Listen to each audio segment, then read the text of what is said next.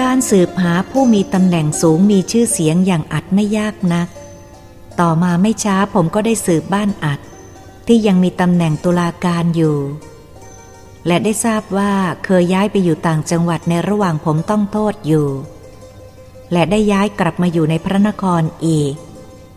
นับว่าเป็นโชคดีไม่ต้องติดตามข้ามเมือง เพื่อไปค้นหาตัว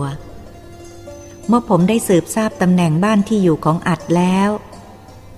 ก็ไปดูลาดเลาทางหนีทีไล่ ว่าจะเข้าไหนออกไหน คนในบ้านจึงจะไม่รู้ไม่เห็น เมื่อหลบเข้าไปซ่อนตัวอยู่ในบ้าน แล้วก็ทราบว่าบ้านของอัดตามปกติกลางวันจะไม่มีคนอยู่บ้านเลย มีคนแก่ๆคอยถางหญ้าอยู่หน้าบ้าน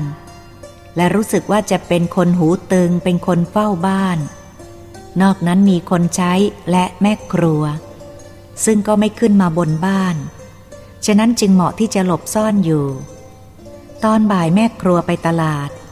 คนใช้อยู่ในเรือนข้างครัว ผมจึงคอยหาโอกาสเวลาเหมาะสมเข้าไปในบ้านดูลาดเลาก่อน เมื่อผมพิจารณาดูตลอดก็คิดว่าสามารถจะคอยอยู่บนเพดาน หรือห้องข้างๆ แล้วก็สามารถจะใช้มีดคว้าง ให้เจาะตรงหัวใจ ซึ่งผมมีความชำนาญอยู่ก่อนแล้ว การคว้างมีดปลาให้ตรงเป้าหมายสำหรับผมไม่เคยผิดพลาดมาก่อน แต่คิดว่ามันไม่ทรมานตายง่ายเกินไป อยากจะให้ทรมานให้สมกับความแค้นเสียก่อน ค่อยลงมือ ผมได้พยายามแอบเล็ดลอดเข้าไปในบ้านอย่างสะดวก ไม่มีอะไรขัดขวาง เพราะผมมีวิชาโจรกรรมชั่วร้าย สามารถถอดกรอน และห้อยโหนโยนตัวอย่างชำนาญ สามารถเข้าไปในบ้านอย่างเงียบกริบ คนอยู่ภายนอกไม่มีใครสงสัย เพราะไม่ได้ยินเสียง เมื่อผมเข้าไปภายในห้องสำรวจดูทุกแห่งทุกห้องเท่าที่มีอยู่ภายในบ้าน เพื่อพิจารณาวางแผนว่าจะหลบซ่อนตัวตรงไหนจึงจะเหมาะ เมื่อได้สังหารเหยื่อแล้วจะออกทางไหนปลอดภัย ผมตรวจดูหมดทุกห้อง ก็ทราบว่าห้องไหนเป็นห้องนอนของอัดและภรรยา ห้องไหนเป็นห้องบุตรสาวคนเดียวของอัด เมื่อผมกลับออกมาก็ไม่ทิ้งร่องรอยอะไรไว้ ให้คนในบ้านสงสัย เพราะก่อนที่ผมจะเหยียบบนพื้นห้อง ที่ขัดสะอาดเป็นเงา ผมได้ใช้ผ้าสำลีทำเป็นถุงหุ้มรองเท้ายางของผมไว้ ภายใน ฉะนั้นเมื่อเดินไปทางไหนก็ไม่เป็นรอย จึงไม่มีใครรู้ว่ามีคนเข้ามาในบ้าน แม้แต่ลูกบิดประตูก็ไม่มีรอยมือ ถ้าผมจะขโมยของในห้องก็คงขนไปได้อย่างสะดวกสบาย แต่ผมไม่ได้ขโมย ผมตั้งใจจะมาล้างแค้น ฉะนั้นเมื่อผมกลับออกมาจึงไม่มีร่องรอยอะไร หรือมีอะไรติดมือออกมา เมื่อผมได้เข้าไปสำรวจในบ้านเป็นที่พอใจแล้ว การวางแผนการก็เริ่มขึ้น คราวก่อนอัดเป็นผู้กำหนดชะตาชีวิตของผม คราวนี้ ผมจะเป็นผู้กำหนดชะตาชีวิตของอัด หากมีความจำเป็นมาขัดขวางก็ต้องสังหารรวมทั้งบุตรและภรรยาของอัดด้วย เพื่อความปลอดภัยของตัว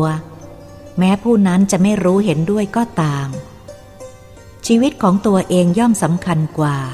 ความเห็นอกเห็นใจความสงสารนั้นไม่มีในจิตใจ ของคนชั่ว จิตใจจึงมีแต่ความเหี้ยมโหดดุร้าย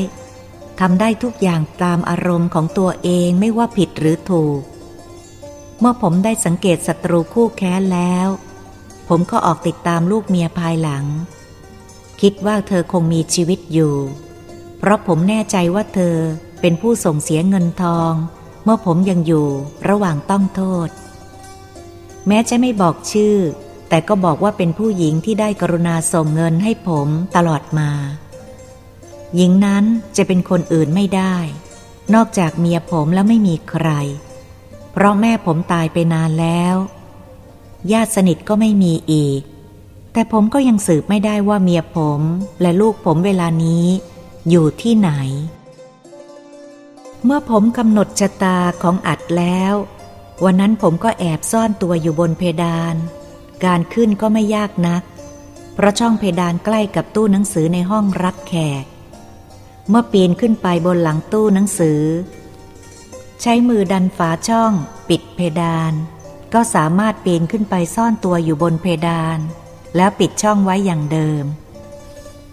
และไม่ลำบากนักไม่มีใครสงสัย ทั้งผมเจาะรู พอสามารถจะมองลงมาเห็นการเข้าออกในห้องได้ทุกมุม ผมคิดว่างานของผมสำเร็จผลไปแล้ว 90 ในร้อย และจะไม่มีพลาดแน่ วันสิ้นชื่อของอัดกำลังจะมาถึง สิ่งที่ผมเตรียมติดตัวไปด้วยนั้นคือมีดชายธง ซึ่งผมรับเซ็คมกริบ เมื่อแทงถูกที่ใดแล้วก็จะไม่มีทางรอดเพราะเป็นมีดอาบยา ผมต้องระวังให้อยู่ในฝักตลอดเวลา นอกนั้นก็มีน้ำในขวดติดตัว พร้อมทั้งอาหารแห้ง เพื่อความไม่ประมาท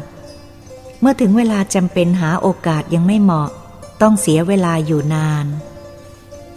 กว่าจะกำหนดก็จะไม่เดือดร้อน สิ่งจำเป็นก็คือไฟฉายเล็กๆ เพื่อคอยส่องดูข้างบนเพดาน กลัวพวกแมงป่องหรือตะขาบและสัตว์เล็กๆ ที่มีพิษ หากมีอยู่บนเพดานถ้าถูกมันกัดต่อยจะเสียการ เรื่องจะแตก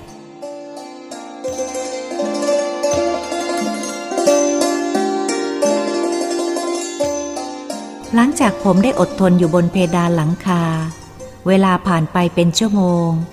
ก็ได้เห็นอัดกลับจากทำงานเดินเข้ามาในห้อง ติดตามมาด้วยภรรยา ผมจับตาดูทุกฝีก้าวตลอดเวลา เมื่ออัดเข้าไปอาบน้ำเปลี่ยนเครื่องแต่งกายเสร็จ ก็เข้าไปในห้องรับแขก ซึ่งมีผมคอยจ้องดูอยู่บนเพดาน ผมก็เห็นอัดหยิบหนังสือพิมพ์รายวันขึ้นมาอ่าน แม้ผมจะไม่เห็นอัดถนัดนัก เพราะอยู่บนที่สูงมองลงมา แต่บางครั้งอัดก็แงนหน้าขึ้นมองดูเพดานทำให้ผมตกใจนึกว่าอัดรู้ว่ามีคนอยู่บนเพดาน แต่แล้วก็เบาใจ ที่เห็นหน้าอัดใช้สายตามองเหมออย่างไม่มีความหมาย อย่างใช้ความคิดนึกไม่สนใจอะไร มองดูหน้าอัดตอนเงยหน้าขึ้น รู้สึกว่าระยะสิบกว่าปี หน้าตาไม่เปลี่ยนแปลงไปมากเลย คิดในใจว่าคืนนี้เป็นวันชะตาขาดของมึงแล้ว ไอ้อัด ความแค้นของข้าจะสุดสิ้นลงรอให้ถึงเวลามันหลับเสียก่อนแล้วค่อยลงมือทำลายมัน คงปลอดภัย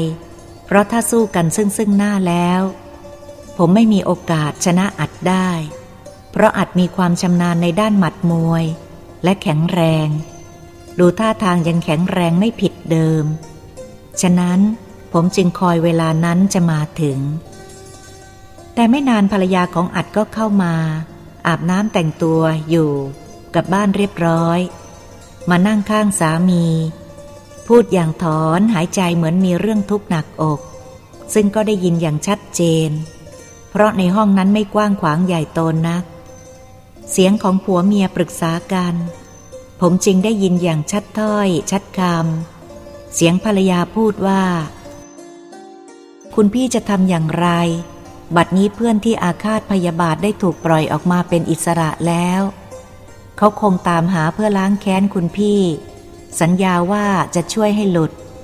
ไม่ต้องรับโทษ แต่เมื่อเขาถูกจำคุกก็แค้นสาบานว่าจะล้างแค้น แล้วคุณพี่จะทำอย่างไรดีทำใจเย็นไม่คิดอ่านป้องกันตัวหรือ ผมตั้งใจฟังด้วยหัวใจเต้น เสียงสามีพูดว่า น้องจะให้พี่ทำอย่างไร ก่อนจะขึ้นศาลพิจารณา พี่ก็ได้ถามแล้วถามอีก ขอให้บอกความจริง แต่เพื่อนก็ปฏิเสธว่าไม่ได้ฆ่า ไม่รู้เรื่อง ซ้ำยังสาบทสาบานต่อหน้าพี่ว่าคำที่พูดนั้นเป็นความจริงทุกคำ ถ้าคำพูดไม่จริงขอให้เมียรักตายจากไป พี่เห็นแกลงทุนสาบานอย่างขันแข็งก็ทำให้พี่ตายใจ เข้าใจผิดคิดว่าแกคงไม่ได้ฆ่า เชื่อว่าเป็นความจริง จึงบอกว่าหากเราไม่ได้ฆ่าจริง ก็คงไม่มีความผิดแน่ ศาลย่อมทรงไว้ซึ่งความยุติธรรม จะไม่เอาคนทุจริตเข้าคุกเข้าตารางเป็นแน่ แกเข้าใจผิดคิดว่าพี่รับปากจะช่วยแกให้พ้นโทษ เมื่อศาลได้สืบพยานหลักฐานยืนยัน จึงได้รู้ว่าแกทำผิดจริงตามที่โจทฟ้อง แต่แกก็ยังพูดเท็จต่อพี่ผู้เป็นเพื่อน เพื่อช่วยให้แกรอดพ้นอาญาแผ่นดิน เมื่อพี่รู้ว่าแกผิดก็ช่วยอะไรไม่ได้ พี่เป็นข้าราชการฝ่ายตุลาการถือหน้าที่รักษาตัวบทกฎหมาย ให้มีความศักดิ์สิทธิ์เที่ยงธรรม เป็นหลักของประเทศชาติ ตุลาการได้รับการแต่งตั้งเป็นผู้แทนองค์พระมหากษัตริย์ ฉะนั้นศาลจึงเป็นหลักสำคัญ เป็นที่พึ่งในความเที่ยงตรงของชาติไทย ทั้งชาติ หากศาลไม่ถือความเที่ยงธรรม ก็ย่อมเป็นอันตรายต่อชาติ พี่ก็ได้ถือน้ำพระพิพัฒน์สัตยา ฉะนั้นพี่จึงอุทิศชีวิตและจิตใจเพื่อรักษาความเที่ยงธรรม เหมือนแสงอาทิตย์ส่องสว่างให้เป็นที่พึ่งของประชาชน ในชาติต่อไป แม้ผู้ทำผิดจะเป็นพ่อหรือแม่ หรือลูกเมียญาติพี่น้องเพื่อนฝูง ก็ตัดสินด้วยใจที่เที่ยงตรง ถ้ามีความผิดตามตัวบทกฎหมายก็ต้องลงโทษ ความเป็นพ่อแม่พี่น้องเพื่อนฝูงก็ต้องแยกไว้ทางหนึ่ง ความยุติธรรมต้องเป็นความยุติธรรม เป็นหลักสำคัญของชาติ หากผู้ใดเอ็นเอียงขาดความเที่ยงธรรมเห็นแก่พวกพ้อง ก็เท่ากับผู้นั้นขบฏทรยศต่อชาติ ขาดความไว้วางใจของประชาชนสำหรับพี่นั้นจะรักษาตราชูแห่งความเที่ยงตรงนี้ไว้ยิ่งกว่าชีวิต แต่ มื่อจะมีผู้มาปองร้ายชีวิตของพี่ ก็ไม่ใช่เรื่องสำคัญ เพราะพี่อุทิศเพื่อรักษาไว้ซึ่งความเป็นธรรม เพื่อนพี่คนนี้พี่ไม่เคยลืมว่า พี่ยังเป็นหนี้บุญคุณ เมื่อสมัยครั้งพี่เป็นสิทธิ์วัด เดินผ่านตลาดได้กลิ่นทอดมันปลา ที่แม่ค้ากำลังทอดอยู่ในกระทะ มันหอมชวนกิน พี่อยากกินแต่ไม่มีเงินซื้อ เพื่อนคนนี้แหละที่เห็นพี่อยากกิน จึงซื้อให้กินสมความอยาก แม้จะเป็นราคาไม่มากนัก แต่เวลานั้นสูงค่าสำหรับพี่ แล้วพี่ก็ไม่เคยลืมเลย เพราะเวลานั้นน้ำใจของเพื่อนสูง แต่เมื่อได้คบเพื่อนชั่วนานๆเข้า นิสัยก็เปลี่ยนแปลงต่ำลง พี่เศร้าใจและเสียดาย จึงได้พยายามตักเตือน แต่พี่อยู่ห่างนานๆจะเข้าเมือง แต่เพื่อนใจชั่วมันคอยยุให้ทำเพื่อนชั่วมีมากคน มันช่วยกันยุช่วยกันแย่ให้เลิกคบกับพี่ ที่สุดฝ่ายชั่วก็เป็นฝ่ายชนะ เมื่อพี่ได้เดินทางเข้ามาศึกษาในกรุงเทพ ถึงพี่จะไม่เดินทางเข้ามาเรียนต่อในกรุงเทพ พี่ก็คงไม่สามารถเปลี่ยนใจเพื่อนให้เป็นคนดีได้ แม้จะเขียนจดหมายไปตักเตือนก็ไม่ได้ผล เพราะเพื่อนชั่วมีมากมาย คอยยุยงส่งเสริมให้ทำชั่ว และทั้งยุยงให้เกลียดพี่ด้วย พี่ก็เสียดายคนดีๆ ต้องเสียไป เพราะคบคนชั่ว คบคนผิด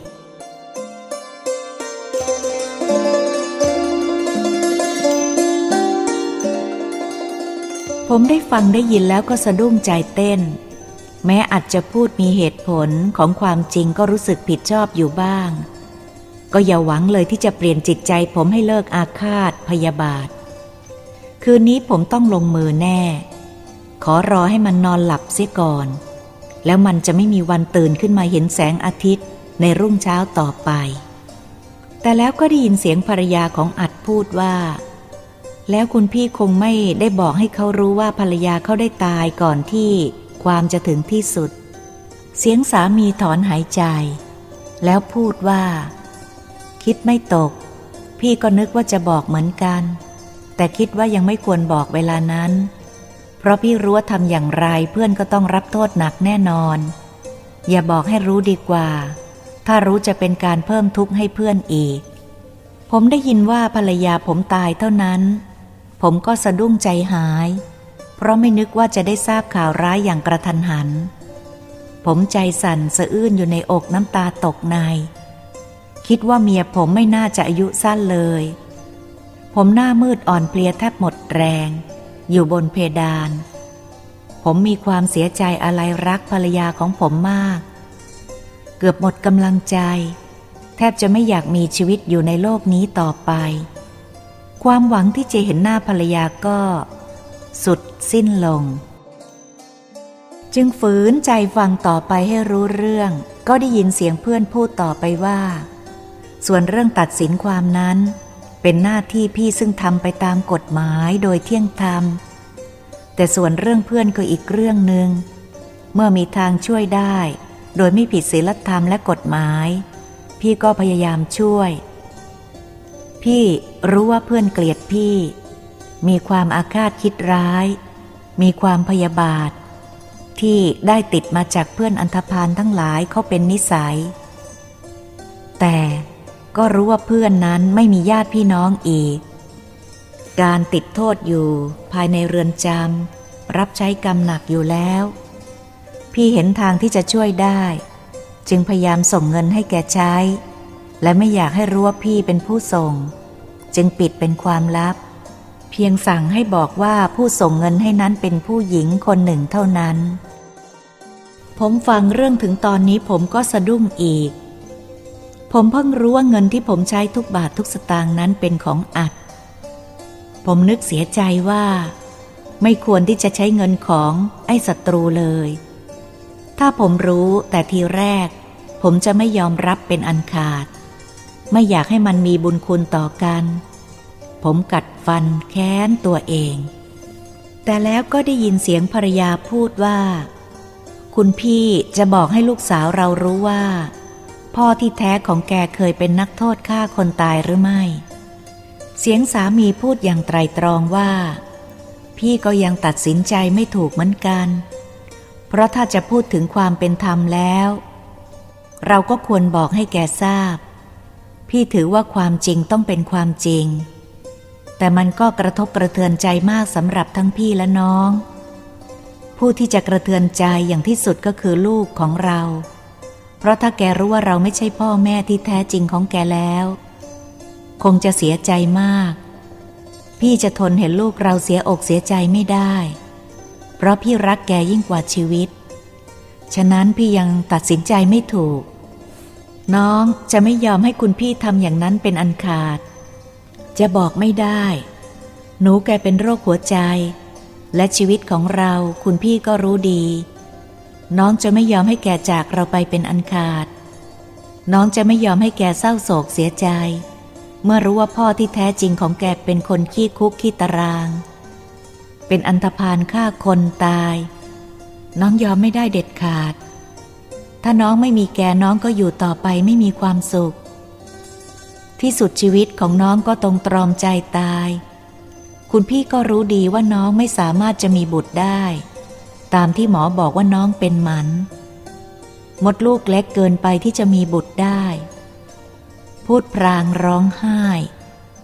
ผมได้ยินแล้วรู้สึกสลดใจหดหูขึ้นมาทันที เริ่มมีความรู้สึกเห็นใจเป็นครั้งแรก แต่แล้วก็สะกดใจนิ่งฟังต่อไป ก็ได้ยินเสียงสามีพูดปลอบภรรยาว่า น้องอย่าเพิ่งตีตนไปก่อนค่ายเลย เพราะเรื่องกำลัง ตัดสินใจเท่านั้น เรายังไม่ทันได้ทำอะไรลงไป เพราะพี่เองเมื่อครั้งที่ พี่ได้ไปเยี่ยมภรรยาของเพื่อนที่โรงพยาบาล เวลานั้นจวนคลอดครั้งนั้นภรรยาของเพื่อน เมื่อเห็นพี่ก็ดีใจ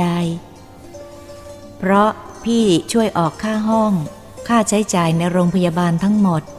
และได้บอกขอบใจ แล้วว่าหากลูกจะเกิดมาขึ้นมาไม่ว่าจะเป็นหญิงหรือชายก็ดี แกยินดียกให้เป็นลูกของพี่และน้อง และขอให้หมอ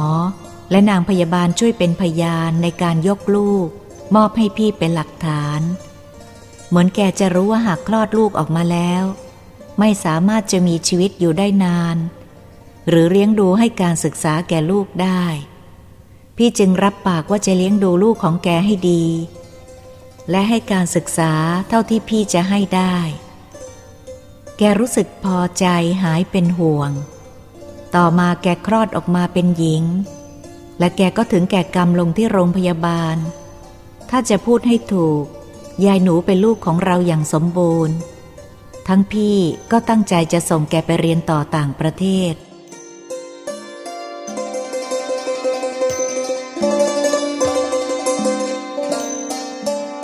ณะนั้น ก็ได้ยินเสียงเคาะประตูเบาๆตามมารยาท และมีเสียงแจ๋วๆพูดอยู่ข้างนอกว่า คุณแม่คะ หนูเข้าไปหาคุณแม่ได้ไหมคะ ฝ่ายภรรยารีบเช็ดน้ำตาแล้วร้องตอบออกไปว่า เข้ามาเถอะลูกรักของแม่ท่านใดนั้นก็มีเด็กสาววัยรุ่นเดินเข้ามา ครั้นเห็นภรรยาของอัด ก็รีบคุกเข่าเอาแก้มแนบกับตักพูดว่า คุณแม่เป็นอะไรคะทำตาแดงๆ หนูไม่สบายใจเลย คุณแม่ไม่สบาย คุณแม่มีทุกอะไรบอกหนูได้ไหมคะ ภรรยาอัดมองหน้าหญิงสาวแล้วอดกลั้นไว้ไม่ได้ น้ำตาไหลออกมาอีก ผมจ้องดูด้วยใจเต้นระทึก จิตใจปั่นป่วนอ่อนไหวไปหมด จิตเข้าสู่ตามปกติก็เริ่มสงสารขึ้นมา คิดว่าเด็กหญิงที่น่ารักคนนี้เองเป็นลูกสาวในไส้ของผม ไม่ผิดแน่ ใจมันมีความรู้สึกอย่างบอกไม่ถูก ความรักความอาลัยที่มีต่อตัวลูกมันประดังเข้ามา ทั้งสงสารภรรยาอาจที่ทุ่มเทความรักให้แก่ลูกของผม รักเป็นลูกของตน แต่ภรรยาอาจไม่สามารถซ่อนความรู้สึกต่อไป ก็ร้องไห้ต่อหน้าลูก เห็นจะเป็นหญิงมีจิตใจอ่อนไหวลูกสาวผมเงยหน้าขึ้นมาดูหน้าแม่ แล้วหน้าซีด เพราะไม่รู้ว่าแม่ของตัวร้องไห้เพราะเรื่องอะไร ทันใดนั้น อัดก็รีบพูดขึ้นว่า แม่เขารักหนูมาก พอพ่อบอกกับแม่ว่าจะส่งหนูไปเรียนต่างประเทศเท่านั้น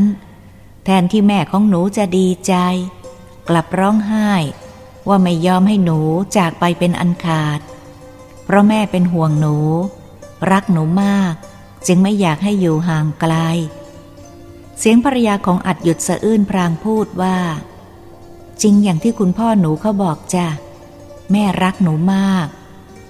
ไม่อยากให้หนูจากไปไหน ถึงใครจะว่าแม่เห็นแก่ตัว แม่ก็ยอมรับว่าแม่เห็นแก่ตัวเพราะรัก เสียงเด็กสาวพูดขึ้นอย่างเสียงเศร้าๆ แกมสะอื้นว่า คุณแม่ขาอย่าร้องไห้เลยค่ะ หนูจะไม่ไปจากคุณพ่อคุณแม่ของหนูไปเป็นอันขาด หนูก็รัก เป็นห่วงคุณพ่อคุณแม่มาก คุณพ่อรักหนูดีต่อหนูเหลือเกิน จนเพื่อนๆเเขาอิจฉาหนูว่า หนูมีบุญเกิดมามีพ่อแม่ที่ดี รักลูกห่วงลูกยังกับแก้วตา เสียงผู้เป็นแม่พูดขึ้นอย่างเศร้าๆว่า หากเป็นความเจริญรุ่งเรืองในชีวิตอนาคตของลูก แม่เองแม้จะรักลูกมากเพียงใด แม่ก็ต้องตัดสินใจให้ลูกไปเรียนต่อต่างประเทศ แล้วก็ได้ยินเสียงเด็กสาวพูดขึ้นว่า หนูดีใจจริง ๆ ที่ได้เกิดมาเป็นลูกของคุณพ่อคุณแม่ วันนี้เพื่อนๆเข้าร่วมกันจัดเลี้ยงฉลองลูก เนื่องจากลูกสอบไล่ได้ที่หนึ่งค่ะ คุณอาพร้อมรับเป็นเจ้าภาพค่ะ เรื่องนี้คุณพริ้งพัน ลูกคุณอาพร้อมเป็นหัวหน้าจัดค่ะ คุณปู่พ่อของคุณพร้อม ก็บอกอยากพบคุณพ่อเพราะคิดถึง เพราะท่านรับบำนาญมาหลายปีแล้วคุณปู่บอกว่าท่านเคยเป็นผู้พิพากษาครั้งสมัยเมื่อคุณพ่อยังอยู่ต่างจังหวัด คุณอาพร้อมได้รู้จักกับคุณพ่อโดยบังเอิญในร้านอาหาร และเคารพนับถือคุณพ่อตั้งแต่นั้นเป็นต้นมา จนคุณปู่ให้มาเรียนกฎหมาย พร้อมกับลูกของท่าน ผมได้ยินลูกสาวผมพูดเช่นนั้นก็สะอื้นขึ้นมาทันที น้ำตาไหลออกมาไม่รู้ตัว แต่แล้วผมก็พยายามสงบใจฟังต่อไป ได้ยินบุตรสาวพูดต่อไปว่า คุณพ่อคุณแม่ต้องไปนะคะ หนูขอร้องค่ะ คุณอาและคุณปู่ของพริ้งพัน ท่านดีกับหนูมาก ท่านยังชมว่า หาคนดีๆ อย่างคุณพ่อยาก สมแล้วที่ทำหน้าที่ตุลาการ เพราะเป็นคนรักความยุติธรรม เลยทำให้หนูภูมิใจที่ได้เป็นลูกของคุณพ่อคุณแม่ ต้องไปนะคะ หนูจะอวดเพื่อนๆว่าหนูมีคุณพ่อคุณแม่ที่ดี คนยกย่องหนูก็ดีใจค่ะ เสียงสามีพูดรับปากกับบุตรว่า พ่อกับแม่ต้องไปสิลูก คุณอาและคุณปู่ท่านมีบุญคุณต่อพ่อมาก ชีวิตของพ่อเป็นหนี้บุญคุณท่านตลอดมา จากบ้านนอกเข้ากรุง พ่อเคารพคุณปู่เหมือนพ่อ ท่านเป็นคนดี เป็นที่น่าเคารพนับถือมาก เสียงเด็กหญิงแสดงความดีใจ เข้าไปกอดสองสามีภรรยาแล้วว่า หนูจะต้องไปก่อนนะคะ เพื่อนๆของหนูเขาอยากรู้จักคุณพ่อคุณแม่อีกหลายคน ที่เขายังไม่เคยรู้จักคุณพ่อคุณแม่เลย พูดแล้วก็ออกจากห้อง เมื่อเด็กสาวออกจากห้องไปแล้วสองสามีภรรยาก็หันหน้ามองตากัน ยังไม่สบายใจ เสียงภรรยาพูดขึ้นว่า น้องจะไม่ยอมให้ยายหนูจากเราไปเป็นอันขาด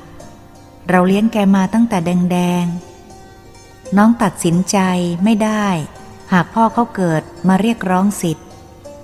คุณพี่อย่าบอกกับยายหนูเป็นอันขาดนะคะ ว่าพ่อของแกไม่ใช่เราฝ่ายสามีใช้ความคิดอยู่ครู่หนึ่งแล้วพูดกับภรรยาว่า ถ้าเรากีดกันไม่ให้พ่อลูกเขาพบกัน มันก็ไม่เป็นธรรมนะ คิดดูให้ดี พี่คิดว่าเมื่อได้พบเพื่อนแล้วก็จะเล่าให้เขารู้ความจริงให้หมด ถึงเขาจะฆ่าพี่ก็ยอม แล้วพี่ก็จะบอกให้ยายหนูรู้ความจริง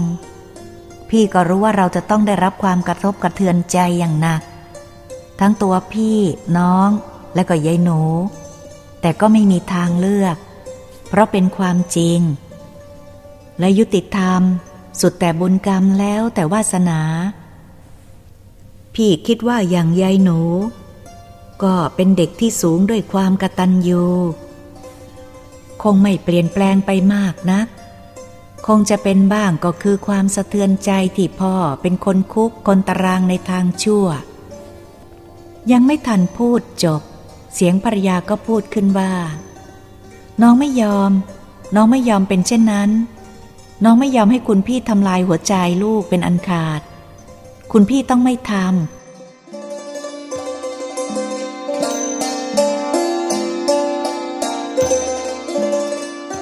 เมื่อผมได้ฟัง และได้เห็นกิริยาท่าทางของสามีภรรยา และบุตรสาวทำให้อ่อนระหยโรยแรง ไม่สามารถจะทนฟังอยู่ต่อไปได้ อยากจะเอามืออุดหู ทุกอย่างสุดสิ้นแล้ว ผมสะอื้นตื้นตันใจ อยู่ในสวงอก น้ำตามันไหลออกมาอย่างไม่รู้ตัว บัดนี้ในหัวใจของความรู้สึกของผม เหลือแต่ความคิดเพียงว่า ผมจะไม่ยอมให้สองสามีภรรยาบอกลูกสาวว่า ผมเป็นพ่อเป็นอันขาด ใจผมที่เคยเหี้ยมโหด แข็งกระด้างเหมือนหิน บัดนี้อ่อนเปลียกหมดแล้ว ผมร้องไห้ ซึ่งน้ำตาของคนใจชั่วไม่เคยไหลออกมาก่อนเลย บัดนี้ผมเกิดรู้สึกตัวว่าชั่วช้าเลวทรามสำรวจตัวเองว่าสมกับเป็นพ่อของลูกสาว ที่น่ารัก และอ่อนหวานเหมาะสมหรือไม่ ตัวเองไม่คิดไม่เคยพิจารณาตัวเองมาก่อนว่า เลวทรามเพียงไหน เมื่อผมได้พิจารณาดูตัวเองแล้ว ก็อยากจะตะโกนด่าตัวเองว่า ไอ้โง่ อวดฉลาดที่แท้งโง่ทั้งเซ่อทั้งชั่วทั้งร้าย สร้างแต่กรรมชั่วตลอดมา คนดีไม่คบ ชอบคบแต่คนชั่ว ซึ่งพาไปในทางชั่ว ชีวิตก็ต้องตกอับ ผมอยากจะสารภาพออกมาอย่างจริงใจว่า ผมไม่ได้ฆ่าคน ผมถูกใส่ความ แต่ความเป็นจริงผมฆ่าคนตายตามที่เขาฟ้องร้องทุกประการ ที่ผมโกหก ก็เพราะกลัวว่าถ้าบอกความจริงกับอัดแล้ว เขาไม่มีทางจะช่วยผมแน่ เพราะอาจเป็นคนตรง ถ้าเป็นคนบริสุทธิ์ถูกกล่าวหาแล้วอาจจะช่วยอย่างเต็มที่ บัดนี้ผมหมดอะไรในชีวิตของตัวเสียแล้ว หลังจากอัดกับภรรยาได้ออกจากบ้าน ในห้องก็เงียบสงัด เมื่อผมเห็นปลอดคนแล้ว ผมก็ลงมาจากเพดาน ซึ่งผมได้ขึ้นไปขดตัวทรมานอยู่เป็นนาน เรื่องก็สิ้นสุดกันเสียที การแก้แค้นความพยาบาท คอยทำลายชีวิตจะไม่เกิดขึ้นต่อไป เมื่อผมออกจากบ้านแล้วก็เดินกลับไปที่พักกุฏิพระ อย่างใจลอย นึกแช่งด่าตัวเองมาตลอดทาง เมื่อมาถึงวัดก็นั่งซึมคิดว่าผมจะทำอย่างไร แม้ว่าผมจะเป็นคนเหี้ยมโหด ดุร้าย ผมก็ยังรักลูก รักเมีย แต่เมียผมได้จากไปแล้ว เหลือแต่ลูก ซึ่งลูกก็ได้รับการเลี้ยงดู ได้รับความรักอย่างอบอุ่นจากอ้อมอก ผู้ที่ลูกคิดว่าเป็นพ่อแม่ที่แท้จริง เห็นลูกมีความสุขผมก็หมดห่วง จะให้ลูกรู้ว่าผมเป็นพ่อไม่ได้เป็นอันขาด บัดนี้ ผมมีแต่แช่งด่าตัวเองว่าเป็นคนโง่ เป็นคนเซ่อ เป็นคนอวดดีเซ่ออวดฉลาดที่จริงโง่บรม สิ่งที่ผมจะต้องทำเวลานี้ก็คือยับยัง้ง ไม่ให้อัดบอกกับลูกว่าผมเป็นพ่อ แต่ผมจะทำอย่างไรดี ที่จะยับยั้งไม่ให้อัดบอกกับเด็กเด็ดขาด ขอแต่ให้อัดรับลูกผมไว้เป็นลูกของตัวเองตลอดไป อย่าให้รู้ว่าผมเป็นพ่อ ผมกำลังคิดว่าจะทำอย่างไรดี ถ้าไม่มีผม อัดก็คงไม่บอกความจริง ผมไม่ควรอยู่ ผมควรจะฆ่าตัวตายเสียให้รู้แล้วรู้รอดไป ทุกอย่างมันก็สิ้นสุดลง มีดที่อาบยาพิษเพียงแต่เอามีด ขีดให้เลือดไหลออกเท่านั้น ทุกอย่างมันก็สิ้นสุดลง แต่จะทิ้งความยุ่งยากให้คนอยู่ภายหลัง อย่างน้อย พระภิกษุก็จะได้รับความลำบาก บัดนี้ผมเปลี่ยนจิตใจหมดแล้ว ความแค้น ความพยาบาทไม่มีเหลือ จะทำอะไรก็คิดถึงผู้อื่นว่าจะได้รับความทุกข์ยากลำบากกำลังนั่งอยู่นอกชานกุฏิจนหลวงพี่ท่านจำวัดไม่หลับ เดินออกมานอกห้อง ถามว่านั่งคิดอะไรจนดึกยังไม่นอน ผมบอกว่านั่งดูเดือนยังไม่อยากนอน บังเอิญคืนนั้นเป็นคืนขึ้นสิบห้าค่ำแต่หลวงพี่ท่านพิจารณาดูก็รู้ จึงบอกว่า จะชมพระจันทร์ทำไมนั่งชันเข่าเอามือเท้าคางและก้มหน้า ดูไม่สมเหตุผล คงจะมีทุกข์เดือดร้อนปัญหาอะไรที่แก้ไม่ตก ก็อย่าอัดเอาไว้เลย บอกออกมา ระบายออกมาเถอะ มันจะทำให้หายหนัก อย่าอัดเอาไว้เลย ถ้าช่วยได้ก็จะช่วยกันคิดแก้ไข ผมพิจารณาคำของหลวงพี่แล้ว ก็อดนึกว่าเราเป็นไอ้โง่ ไม่มีปัญญาแก้ไขอะไรได้ มีแต่ความดื้อ ถือเอาอารมณ์ตัวเป็นใหญ่ บัดนี้รู้สึกตัวแล้ว ว่าเห็นจะต้องเอาพระเป็นที่พึ่ง เมื่อคิดตกลงใจแล้ว ก็เล่าเหตุการณ์ที่เกิดขึ้นให้หลวงพี่ฟัง ท่านได้ฟังจบแล้วก็ตกใจ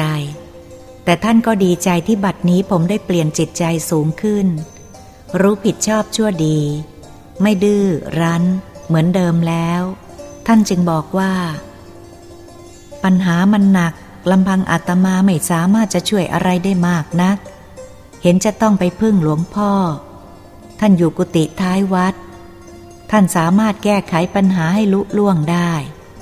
พระในวัดนี้เคารพท่านมาก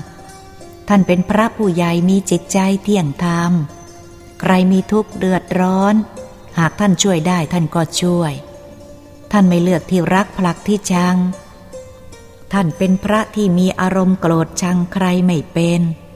จึงเป็นที่เคารพนับถือของผู้คนที่รู้จักทั่วไป ผมได้ยินดังนั้นก็ดีใจ หลวงพี่จัดแจงห่มจีวรพาผมลงจากกุฏิเดินนำหน้า ผมเดินตามท่านไปยังท้ายวัด ซึ่งเป็นที่เงียบสงัด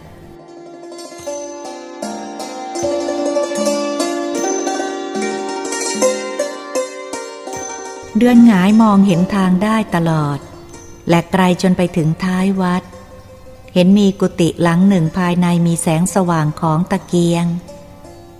หลวงพี่ไปเคาะประตูกุฏิร้องเรียกว่า หลวงพ่อครับจำวัดหรือยัง เรียกอยู่หลายครั้ง สักครู่หนึ่งก็ได้ยินเสียงถอดกรอนประตู เมื่อเปิดประตูแล้วมีพระสูงอายุรูปหนึ่งโผล่หน้าออกมาถามว่า ดึกเดินปานนี้มีธุระอะไรกับอาตมาหรือ เสียงหลวงพี่พูดว่า มีธุระร้อน เพราะมีปัญหาที่จะให้หลวงพ่อช่วยขบคิดแก้ไข ผมพาคนบ้านเดียวกันกับผม ซึ่งมีความเดือดร้อน เป็นเรื่องคอขาดบาดตายครับ หลวงพ่อ หลวงพ่อหันมาป้องหน้ามองดู ผมก้มลงกราบ อาศัยแสงตะเกียงลานที่จุดอยู่ในกุฏิพอเห็นหน้าได้ถนัด ท่านมองดูแล้วก็พูดขึ้นว่า ถึงขนาดนั้นเจียวหรือถ้าอย่างนั้น เข้ามาข้างในหลวงพี่หันมาพยักหน้าให้ผมตามเข้าไป เราเข้าไปข้างใน นั่งบนเสือที่หลวงพ่อปูไว้ ท่านก็หยิบน้ำร้อนน้ำชาที่ท่านใช้กาเล็กๆ ต้มน้ำร้อน โดยตั้งบนตะเกียงลาน ซึ่งมีเหล็กสวมรอง เมื่อนั่งลงเรียบร้อยแล้ว ผมก้มลงกราบพระพุทธรูปในกุฏิและหลวงพ่อแล้ว รู้สึกว่าในใจซึ่งเคยแฝงไว้ด้วยอกุศลจิตนั้น ค่อยๆคคลายลงไปมาก เกิดมีจิตใจเคารพนับถือพระ ซึ่งเมื่อก่อนไม่เคยสนใจ บัดนี้ได้เปลี่ยนแปลงไปหมด เมื่อนั่งลงเรียบร้อยท่านก็ถามขึ้นว่า มีความทุกข์ความเดือดร้อนอะไร ลองบอกมาสิ ถ้าช่วยได้ก็จะช่วย พูดไปตามความจริงเถอะ ถ้าอาตมาใช้หลักธรรมแก้ไขได้ ก็อยากจะช่วยแก้ไข ให้ความร้ายกลายเป็นดีได้ จะได้เป็นทางที่ทำให้อาตมาสร้างบารมีเหมือนกัน เมื่อผมได้ฟังเช่นนั้นก็เกิดความเลื่อมใสศรัทธา และได้เล่าเรื่องต่างๆ ที่เกิดขึ้นให้หลวงพ่อท่านฟัง แต่ท่านขัดสมาธิหลับตาฟัง ว่าแปลกกว่าธรรมดา ท่านไม่ได้มองหน้าผม ท่านฟังแต่เสียงผมเล่าจนจบเรื่อง ท่านก็ลืมตาขึ้นมามองดู แล้วค่อยๆพูด ให้คำแนะนำคลุกคล้าศีลธรรม ชี้ให้เห็นสิ่งใดผิดสิ่งใดถูก ควรจะปฏิบัติแก้ไขอย่างไร ซึ่งบางตอนท่านก็พูดว่า เราได้ใช้หนี้กรรม สุดสิ้นลงแล้ว และเราก็เริ่มก่อกรรมทำชั่วต่อไปอีก เพราะเราไม่เข็ดไม่อิ่มในกรรมชั่ว แต่บารมีของผู้สร้างกรรมดีไว้มาก เป็นผู้ที่อยู่ในศีลธรรม จึงมีเหตุให้เกิดขึ้นมาขัดขวาง เพราะผู้ที่เราคิดร้ายนั้นเป็นคนที่มีบารมีสูง เราจึงไม่สามารถทำลายเขาได้ ส่วนลูกสาวของเรานั้น ความจริงเป็นลูกสาวของเขา ไม่ใช่ลูกของเรา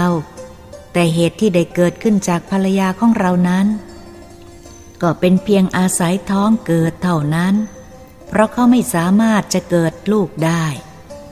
ฉะนั้นลูกสาวคนนี้เป็นลูกของเขา ไม่ใช่ลูกของเรา อย่าได้คิดมากเลย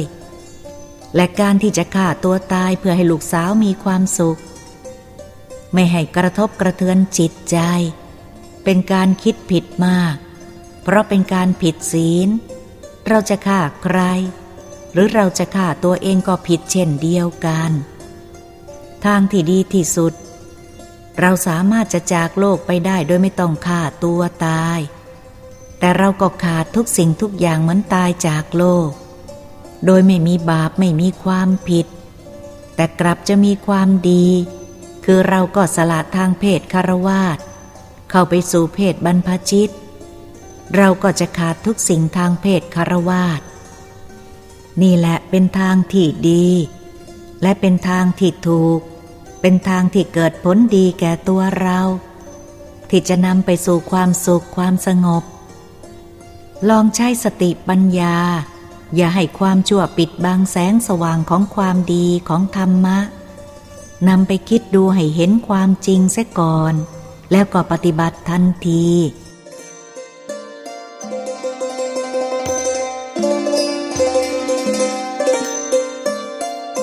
ผมจึงถามหลวงพ่อเพราะมีความข้องใจว่า หลวงพ่อครับคำสบทสาบานที่ผมเคยเห็นเขาสบทสาบานกัน ไม่เคยเห็นเกิดผลเช่น ผมเลยสบทสบานไว้กับเพื่อนว่า ถ้าผมพูดไม่เป็นความจริง ขอให้เมียรักตายจากไป ซึ่งก็เป็นความไม่จริง ผมโกหก คิดว่าเป็นคำสบทไม่สำคัญ ไม่เป็นไปตามคำสาบาน แต่แล้วภรรยาผมก็ตายตามคำสบทสบาน คนอื่นเขาไม่เห็นเกิดผลเช่นผม หลวงพ่อท่านนิ่งฟังแล้วพูดขึ้นว่าคำสาบานจะศักดิ์สิทธิ์ถ้าเราไปสาบานไว้กับผู้มีศีลมีสัตว์ ผู้ประพฤติตัวดี ถ้าหากไปสาบานกับผู้ไม่มีศีลไม่มีสัตว์คำสาบานนั้นก็ไม่เกิดผลศักดิ์สิทธิ์ ยิ่งคนชั่วต่อคนชั่วสาบานกันแล้ว ก็ไม่มีความหมายอะไร